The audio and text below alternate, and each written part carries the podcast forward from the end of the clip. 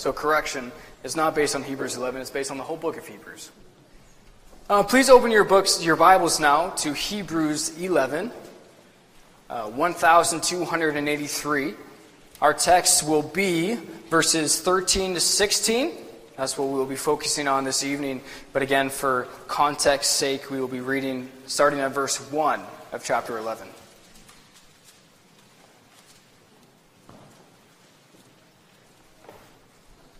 Page 1283. Starting in verse 1. Now, faith is the assurance of things hoped for, the conviction of things not seen. For by it the people of old received their commendation. And by faith we understand that the universe was created by the Word of God, so that what is seen was not made out of things that are visible. By faith Abel offered to God a more acceptable sacrifice than Cain, through which he was commended as righteous. And by commending him, by accepting his gifts. And through faith, through his faith, though he died, he still speaks. And by faith Enoch was taken up so that he, that he should not see death. And he was not found because God had taken him. Now before he was taken, he was commended as having pleased God. And without faith it is impossible to please him. For whoever would draw near to God must believe that he exists and that he rewards those who seek him. And by faith Noah, being warned by God concerning events as yet unseen, in reverent fear constructed an ark for the saving of his household. By this he condemned the world and became an heir of the righteousness that comes by faith. And by faith Abraham obeyed when he was called to go out to a place that he was, that he was to receive as an inheritance. And he went out not knowing where he was going. And by faith he went to live in the land of promise, as in a foreign land, living in tents with Isaac and Jacob, heirs with him of the same promise. For he was looking forward to the city that has foundations, whose designer and builder is God. And by faith, Sarah herself received power to conceive, even when she was past the age, since she considered him faithful who had promised. And therefore, from one man, and him as good as dead, were born descendants as many as the stars of heaven, and as many as the innumerable grains of sand by the seashore. And this next chunk, verses 13 to 16, constitute what we will be focusing on this evening. These all died in faith, not having received the things promised, but having seen them and greeted them from afar, and having acknowledged that they were strangers and exiles on the earth. For, spe- for people who speak thus, make it clear that they are seeking a homeland. For they, if they had been thinking of that land from which they had gone out, they would have had opportunity to return. But as it is, they desire a better country, that is, a heavenly one. Therefore, God is not ashamed to be called their God, for he has prepared for them a city. As far the reading of God's holy word, may he add his blessing upon it. Again, I would like to pray before we begin. God and Father, bless us now by your Spirit. Bless those who hear your word with ears to hear, eyes to see, hearts to embrace the glories of your gospel. Lord, give me, your servant, uh, the words to speak, power to speak them well, to speak them passionately. God, give me energy as we are near the end of this day. Lord, give me the energy and the wisdom and the power to be your spokesman at this time. God, we pray this through the power of the Holy Spirit in the name of Jesus Christ. Amen.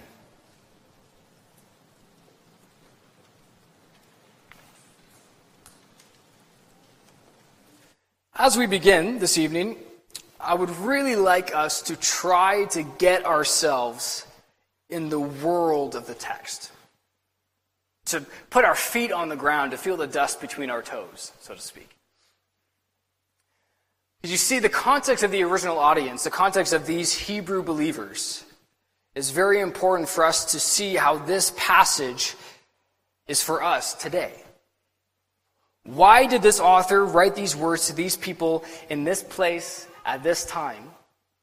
And how in the world could a passage written to these people in this place and in this time be applied to us who are in this place and this time?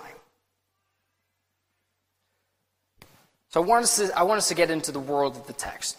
Our audience, our original audience, understand that they were believers through and through. But they, they, they underwent an, a, a radical shift in their faith. Because you see, they lived, they lived in the time in which Jesus came and Jesus died and Jesus rose again and Jesus ascended into heaven. They were there before he came and they were there after he came. And the book of Hebrews calls them God fearing Jews, meaning that before Jesus did all his amazing work, they believed and were faithful to the Old Testament. They were faithful to the old covenant that God had placed on them on Mount Sinai when he gave them the law. They were good, God believing believers, not Christians yet, because Christ hasn't done his work yet. But the point is that they were God fearing Jews doing all that they were supposed to do, living in good relationship with their God, and then Christ came, and then Christ died and did all of his amazing work, and then they made their very wise and correct transition to now be Christians. To move away from the old covenant and now come into the new covenant. Believing in Christ, believing that their salvation comes only by the blood of Christ, by grace alone. So if you put yourselves in their experience, you can just at this moment imagine the, the major change that would have had on their lives. And not only that, but as they were God fearing Jews, they were accepted by their community. They were accepted even by the Roman Empire, who was ruling over the land at that time. Everything was good. There was peace. It's all good. But then when they made the, the right and proper transition to be Christians, to believe in Jesus Christ as their only Savior, they were persecuted for it. They were mocked. They were reviled. They were beaten. They were put in prison. They were the kind of people that when other people saw them, they would tell their kids to be like, no, come closer to me. Don't, don't go near those, those Christians. They're atheists because they only believe in one God. They're, they're uh, what's the word? Uh, they're cannibals because they do the Lord's Supper. Stay away from them. They're, they're dangerous. And not only that, their own previous brothers and sisters, the Jews who remained in the Old Covenant, who did not make that wise and proper transition into being Christians, they mocked them, and they ridiculed them, and they persecuted them. And so now all of a sudden, these people who were at peace in their hometowns now felt like strangers and hated strangers. Can you imagine the confusion that must be for them? And so these Christians, as our author today, and author and our author throughout the whole book, sees the problem now. Because these Christians are tempted to return back to their old covenant ways. They're tempted to return to the Old Testament. They're tempted to return to their belief system before Christ came. Because they were still in, in, good relationship with God. They were still at peace with their society. Everything was good. So why not return? And our passage this morning encourages them not to do that. Don't return to what you've done before. Don't go back to the old covenant. The book of Hebrews, not in our passage but throughout, offers some of the most intense warning passages in all of the Bible. Warning passages that says if you return back to, to what the old covenant was, there is no chance of repentance. But not only does it offer the most intense warnings, or some of the most intense warnings, it also offers some of the most amazing comforts and encouragement as we see in our passage today an encouragement to not go back to what you had before because what you have now is so much better. So much better. And so, as we saw in Psalm 33 too, our, our author offers two paths the path of faith, which continues in the path that they have transitioned into, a path that believes in Jesus, or a path of returning back, a path of the world to find your hope, to find your security in something that you've already been doing. but also now won't give you any hope. It is much better to persevere. It's much better to remain on this path of faith. And the same is for us today. It is much better, even in the face of the persecution that we might receive. It's even better in the face of the, the mocking that we might receive, as we talked about even this morning, than to choose the path of the world that might even mean greater peace in life, more prosperity in life. And so the theme that I want us to focus on this afternoon is this Live by faith, ever looking to the homeland prepared by your God. Live by faith, ever looking to the homeland prepared by your God. And we'll be looking at this in three points. One, live by faith. Two, look to the better country. And three, long to be with God. So, one, live by faith. Two, look to a better country. And three, long to be with God. So let's dive in. Point number one live by faith. Please look with me at verse 13. These all died in faith. Who are the these? Who are the these? Now, some commentators um, like to say that it's everybody that we just read about. So that would be Enoch, Noah, Abraham, Isaac, and Jacob. Um, but more commentators, and I think this is right, that these are referring to Abraham, Isaac, and Jacob particularly. There are many, there are many parallels between verses 8 and 12 and verses 13 and 16. We don't have quite enough time to go through them this afternoon, but I, I, I encourage you to look at those connections on your own time. So these are referring to Abraham, Isaac, and Jacob, otherwise known as the patriarchs, the fathers of Israel. Now, what does it mean that they died in faith? Now, to know what faith is, we need to look at verse 1. Hebrews' definition of what faith is. So please look at verse 1 with me. This is a definition that the author of Hebrews gives us of faith. Faith is the assurance of things hoped for and the conviction of things not seen. And now you might say, but wait a second, Eric. Faith is conviction of things not seen. Our passage says that they saw them having seen them and greeted them from afar. Now, we need to understand, brothers and sisters, that they didn't actually see them. No, we're talking about eyes of faith. That they so trusted in the promises of God that it is as if they could see their fruition, their fulfillment. And they lived in light of the promises of God coming true.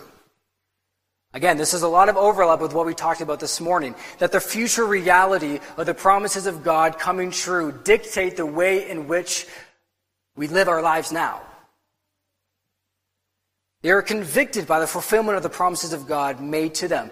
It implies that they died, by, by saying that they died in faith, it implies that they also lived by faith. They lived according to the reality that God's promises would indeed come true. What promises did God, did God give these three men, Abraham, Isaac, and Jacob, the patriarchs? Well, he promised that, that he would be their God and that they would be his people. They promised, he promised that he would bring them to a land flowing with milk and honey, otherwise known as a land of great prosperity. He promised that their descendants would be as the stars in the sky, as the sand on the seashore. He promises a great many glorious things. And they live by this faith. They live by the promises of God. If you look back in Genesis, from chapter 12 at the calling of Abraham, pretty much all the way to the end, it is actually quite astounding how often the patriarchs re- repeat the promises of God. It's in many of the chapters that Abraham repeats, repeats, Isaac repeats, repeats, Jacob repeats, repeats what God has promised them reminding themselves, reminding their own children of the promises that God has given them and that they should live in according to that promise. Now, this isn't me just unhelpfully repeating what we talked about this morning. This is just showing us that this reality, this truth of allowing the future to affect the way that we live now is not just in one passage.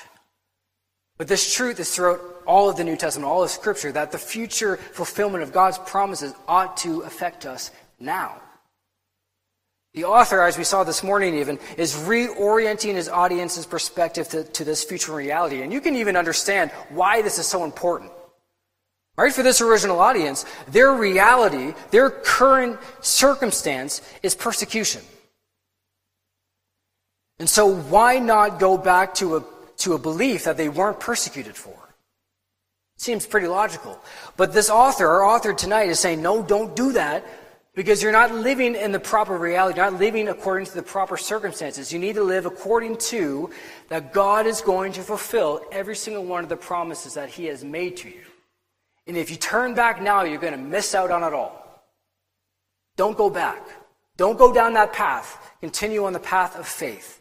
Looking to the better country. Point number two. Looking to the better country. Verses 14 to 16a. For people who speak thus, or people who speak this way, make it clear that they are seeking a homeland. If they had been thinking of that land from which they had gone out, they would have had opportunity to return. But as it is, they desire a better country, that is, a heavenly one.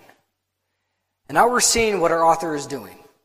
He's given them a choice of two paths the path of faith, trusting in the promises of God, or the path of the world, the path of the wicked, the path of the unrighteous. That goes back to where they've been before. Think of what this means for the original audience, right? Again, if they went back, Yes, they would, they would find peace. They would find tranquility. They would find a, a lack of persecution. But at the same time, they would miss out on Christ. Because the Old Testament, the Old Covenant, all it's doing is pointing every single one of those Old Testament believers to Jesus Christ, who is the fulfillment of all the promises made in the Old Testament. Jesus Christ has come. Jesus Christ has fulfilled all of those Old Testament promises. So if they return, they're going back in time to a time where Jesus didn't die for them. And if they're going back to a time that Jesus didn't die for them, then they don't get saved. They don't go to heaven. They don't go to that better country. They go to hell. But if they look with eyes of faith, then they get a better country. And they are encouraged to look to that better country. Now, at this point, we might, you might be saying to yourself, okay, Eric, I get it, I get it, but what does this really have to do with us? This is, this is cool and all that for this original audience, but how does this reality check actually have an effect on how we live our lives? What does it mean for us? Well, let me, let me ask you this. Young people and speci- specifically, just as an example. Many of you are in a, a transition time in your life. Maybe you're in high school, maybe you're just out of high school, but you're thinking about very important things. Who am I going to marry? What job am I going to do for the rest of my life? Very important questions to ask. And this distinct worldview, this distinct reality of looking ahead to a better country, looking with eyes of faith, is going to dictate the way that you choose even a job. What are you looking for in a job? Something that's going to give you lots of money. Or you can even coat that in, in, in, in goodness. I need lots of money so I can take care of a family. That's good. I want to use my gifts that I have. Again, that's good. I want to do something that I would really think that I would enjoy. Again, that's good. But let me ask you this. How is that different than the world? The world wants all those things. The world wants money. The world wants to do something that they like to do. And the world wants to do something they're good at. This is a very natural human thing to want. So, how is it, how are you different as a Christian? Because understand that these two paths, a path that looks ahead in faith and a path that looks back in unbelief, they are completely opposite. They go in different directions forward, backwards. And so, how is your choice of what job you want going to be different from the world? Well, eyes that look ahead in faith want a job that they can glorify God through. And so that, that, that involves doing a job that you have gifting for because God has given you these gifts, as we've talked about this morning, and He gives you the strength to, to use those gifts for His glory. But is that part of the main thing that you're looking for in a job? What can I do to glorify God? What can I do to give pleasure to God? What can I do that will bring me even closer to God? And will I even choose a job that might give me less money, but will give me more opportunity to share my faith? Maybe this sounds too idealistic. But this is how this worldview can, all, can drastically change the way that you see your own life. What's the purpose for which you were made? What's the purpose for which you were born? Why did God put you on this earth? To live for Him, to, to spread His kingdom, to give glory to His name. Or I could, I could ask this if, in, if you, in this church, if an elder were to follow each and every one of you on your day to day life, going to work, going to school, how you treat your family, what you do in your free time, if an elder followed you and watched closely everything that you did, would they see a life that is different than the world? Would there be something distinctly different about the way in which you do business? Would there be something distinctly different by the way that you raise your kids than the way that the world raises their kids or the, world that, or the way that the world does business? I was a landscaper for many years, and I, I worked for a Christian boss, praise the Lord, but I also interacted with many unbelieving bosses. And there's a, there's a world of difference between how a Christian landscaper runs his business versus how an unbelieving landscaper runs his business. Even for the simple thing of taxes. An unbeliever is going to, can, not always, common grace is a thing, but an unbeliever might do all that they can to skirt taxes. Oh, I only take cash. I don't take checks. I don't take e transfers. I just take cash. Whereas a Christian will say, no, no, no, give to Caesar what is Caesar's. I'm not living my life according to the world, I'm living my life with the eyes of faith, according to the glory of God, according to the purpose for which I was made. So I'm going to be honest with my finances. I'm going to be honest with how I'm paid and how I how I talk about my taxes. This reality does change the way that you live. It does. And being this heavenly minded, being this, having this perspective, doesn't shirk you from having a meaningful life or a joyful life. No, it gives you the most meaningful life you can possibly have. Because it's the way, it's the purpose for which God has made you.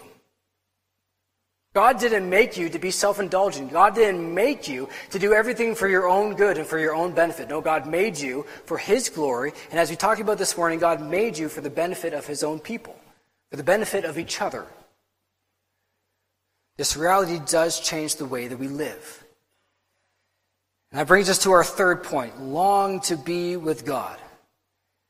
And this is more of a, of a deep motivation for why we would live in this way, why we would have this forward looking, faith oriented perspective, that we would long to be with God. And we're going to look at the same verses just with, through, this, through these lenses. So let me read those verses again. For people who speak thus make it clear that they are seeking a homeland. If they had been thinking of that land from which they had gone out, they would have had opportunity to return. But as it is, they desire a better country, that is, a heavenly one. Therefore, God is not ashamed to be called their God, for he has prepared for them a city. I ask you this question, brothers and sisters. What does our text, what is the one thing our text wants us to strive after? To reach for. What is the prize of our text? We might say faith. Faith is the prize. After all, this chapter, chapter 11, we call the hall of faith. Faith must be the thing that we are called to strive after in our passage. But it's not. And if it was, that would sell our passage way too short. Faith is not the ultimate prize. Is it a better place? Is that what our passage is talking about? I want you this author is talking to these to this original audience. I want you to strive ultimately after a better country. No, that can't be it either. That's not good enough. That's not that's not enough. So what does our passage say? Well, it says that they did receive a homeland. No, they, sorry, it says that they didn't receive a homeland. But how could that be? If you know the story of Abraham, Isaac, and Jacob, they did go to Canaan. They did go to the promised land. But yet they did not receive the things promised. Now, part of that is because they didn't get to own the land themselves. They were sojourning in tents. They were pilgrims. They were moving here to there. But there was also more that God promised them that they didn't yet receive. God promise them, again, that better country, prosperity, that land of milk and honey? Yes, but is that the ultimate thing that God promised them? Prosperity? Is that the message of today? That if we believe in Jesus Christ, we will be offered prosperity? Come, believe in Jesus, you will be healthy and wealthy. That sounds pretty good to me. But again, that is cheap. That's a cheap prize. That's not nearly good enough. God is not that stingy to offer us merely health and wealth. And it wouldn't even make sense. Why would God offer Abraham prosperity? Abraham was rich. Abraham was very rich. So why would it be even intriguing for Abraham to leave his home where he established his wealth, his finances, and move to a place that he's never been just to live in tents? It can't be prosperity. What did God promise them? What was the thing that they strove after? What was the prize of our passage? What's the prize of this original audience? To be with their God. I will be your God, and you will be my people. That is the promise that the patriarchs looked ahead to but did not yet receive. Yes, we believe in the omniscience of God. Yes, we believe that God is ever present with us. But the temple had not yet been made. God's presence had not yet been with his people. And so they continued to look with eyes of faith to that day where Jesus would be with them, that he would be their God, and that they would be their people. It is not a place that they're looking for, it is a relationship. It is not about the place, it is about being with God in that place. And again, this is so important for this original audience. If they go back to the Old Covenant, everything that they've been looking forward to for the last thousands of years because of the Old Covenant, they would miss out on. Because we are truly with God and God is truly with us because of Jesus. Because Jesus died on the cross, because Jesus tore that dividing wall so that the Holy of Holies is now open for us all, that we can come into His presence in prayer and singing and thanksgiving. It's because of Jesus. And if you go back to a system, to an old covenant system without Jesus in it, without Jesus dying in it, I mean, then you miss out on the fulfillment of everything that you've been waiting for. and us. If we, we need to strive after God, faith is not an end to itself, but faith is merely the instrument in which we receive God. We are not saved by faith in and of itself, we are saved by Jesus through faith. Jesus saved us. And if we don't look to Jesus with eyes of faith, then we too miss out on everything that we hope and desire. We miss out on it all. Not only do we miss out on it all, but as even th- Psalm 37 told us, we will perish. We will be cut off from the promises of God. We will be covenant, cut off from being in covenant with God. Only through eyes of faith, only through Jesus Christ, only through this new way, this new covenant, can we be with God. And that's exactly what our passage says. Verse 16, but as it is, they desire a better country. That is heaven. No, it doesn't say heaven because they're not looking ultimately to a place. It says a heavenly one. And not heavenly like you would call a nice piece of apple pie. No, heavenly because God is there. Heaven is the dwelling place of God, and if a place is heavenly, it is God indwelt. They're looking forward to a place that is heavenly. And that's why this phrase, this last phrase, is so glorious, is so comforting. In fact, I would even argue that this is one of my favorite phrases in all of Scripture. Therefore, God is not ashamed to be called their God. How can that be? How can God not be ashamed to be called, called our God? Think of these patriarchs, Abraham, Isaac, and Jacob. Think of their whole line, Israel. God promised them that He would be their God and that they would be His people, and He kept that promise. He did. But yet, these Israelites scorn the name of the Lord left, right, and center. I'm reading the book of Judges in my personal devotions right now, and it is uncanny how quickly the people of Israel turn away from the Lord and go after their own gods, go after their own desires. And God is ashamed. So ashamed that he brings punishment upon them. He is their God, yes. He is faithful to his promise, but he is ashamed to be called their God. In fact, he even says to Moses in the book of Exodus that I regret choosing these people. I'm also reading through uh, 1 Samuel with my wife for family devotions. And we just read recently, too, of how God allowed the Philistines to just totally demolish Israel. 34,000 people died. 34,000. And what's so striking about that passage is that God isn't even mentioned. Israel is so self centered. Israel is so self focused. Israel is so not looking with eyes of faith that God just lets them be destroyed. He is their God, but He is oftentimes ashamed. And so this author is saying to these Christians, don't go back. Because if you keep going forward, if you keep persevering, if you keep looking with eyes of faith, God will not be ashamed to be called your God. Do we see the comfort in this in our own lives? That God isn't only our God, but He is not ashamed. He is joyous to be called your God. Now, I mentioned this morning that I was part of uh, an accountability group in my high school and university days, an amazing group. Um,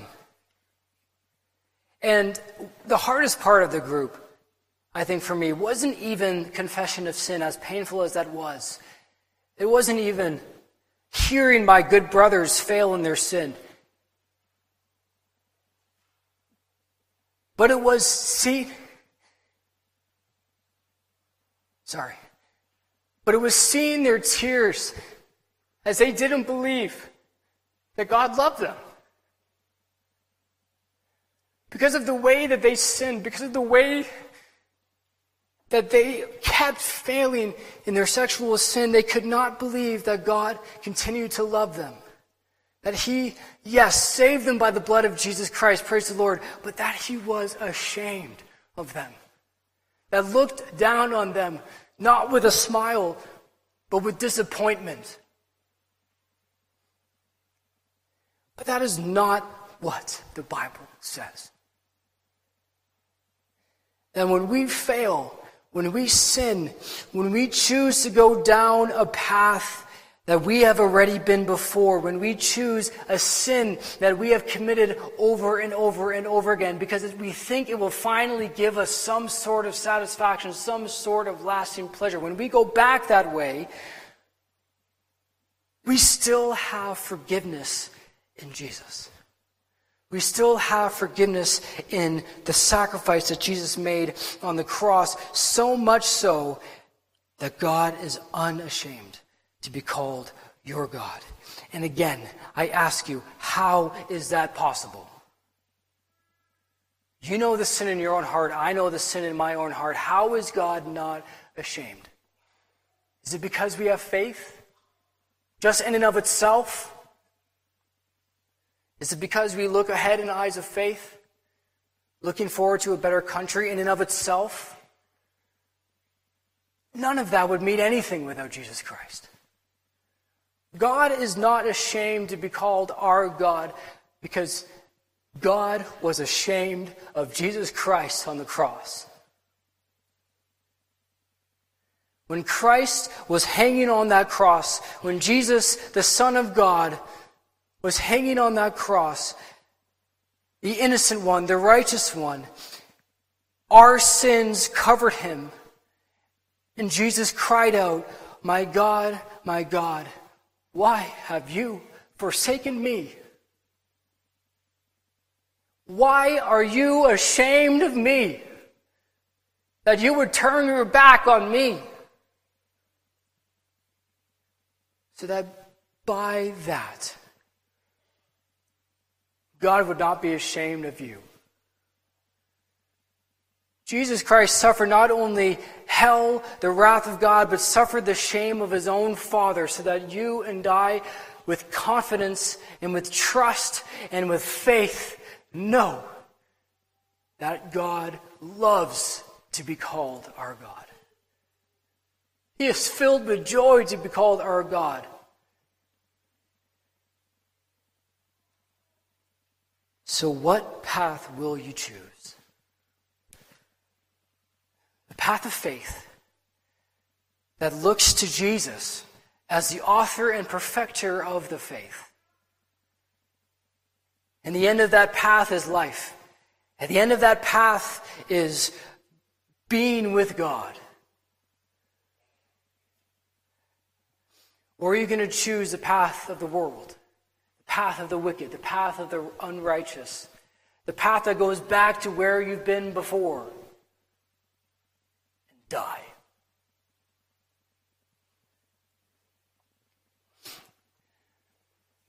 Choose a path of faith. Choose it. Live by it. Let it affect your very existence. Do that, and you will find joy. Do that, and you will find perseverance. But also remember the words of Christ that we are to count the cost of choosing this path. This original audience is not promised anywhere in this book by this author that if they continue down the path of faith that their lives will get better. He doesn't promise them that they will find peace in this life. He doesn't promise them that the persecution will end. In fact, it's implied that the persecution is going to get worse. Count the cost of following Jesus. Count the cost of walking down this path of faith because there is a big difference. Jesus says that if you follow me, if you pick up your cross and follow me, you will be hated you will be persecuted. Because the world persecuted, persecuted me, it will also persecute you. But the trials and the discomforts and the pain of this life are not worth comparing to the glories that are to come. This better country that we are looking forward to, this heavenly country, this country in which we will be with our God and our God will be with us, outshines our pain more than we can even imagine. Because not only did Jesus die for us, but he also rose again. He ascended into heaven. He sits at the right hand of God, interceding for us now, caring for us now, pleading our cause before the Father now. And he is coming again, bringing this city which has been prepared for you. Jesus Christ is coming back with this city so that when he comes back, those of us who put our faith in Jesus, walk down this path, will live and dwell with our God forever and ever in perfect joy, in perfect peace, no more persecution, no more pain, no more suffering, no more death. But God will be our God, and we will be his people for everlasting. This audience and we today are encouraged to persevere because of that future hope, that future glory of being with God. Let's pray.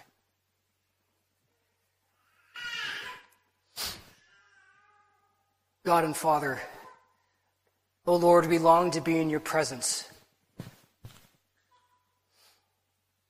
Lord, in this life we do face persecution. Not to the extent, perhaps, as this original audience, and not to the extent of our brothers and sisters around the world. But God, we do face persecution. We do face mockery. We do face a culture that looks down upon us, calls us bigots, calls us hateful, calls us intolerant. And Lord, we confess that sometimes it is tempting to just keep our mouths shut, to just live below the radar, so we may get, get on with our business in a peaceful and uninterrupted way. But God, that is not truly living on the path of faith. That is not truly living with our eyes fixed upon Jesus. But God, we confess too that we so often fail at this. We so often choose the easy route instead of following Jesus. We so often do this, look, Lord. But even these failings are paid for and forgiven by the blood of Christ. And we know too that even that left to our own strength, we would never be able to do any of these things. But again, we pray for your Holy Spirit to give us the strength to live in this way, to live in light of the better, the heavenly country where we may be with you, who is not ashamed to be called our God. Comfort us by this truth. Enliven us by the gospel of Jesus Christ. In Jesus' name we pray.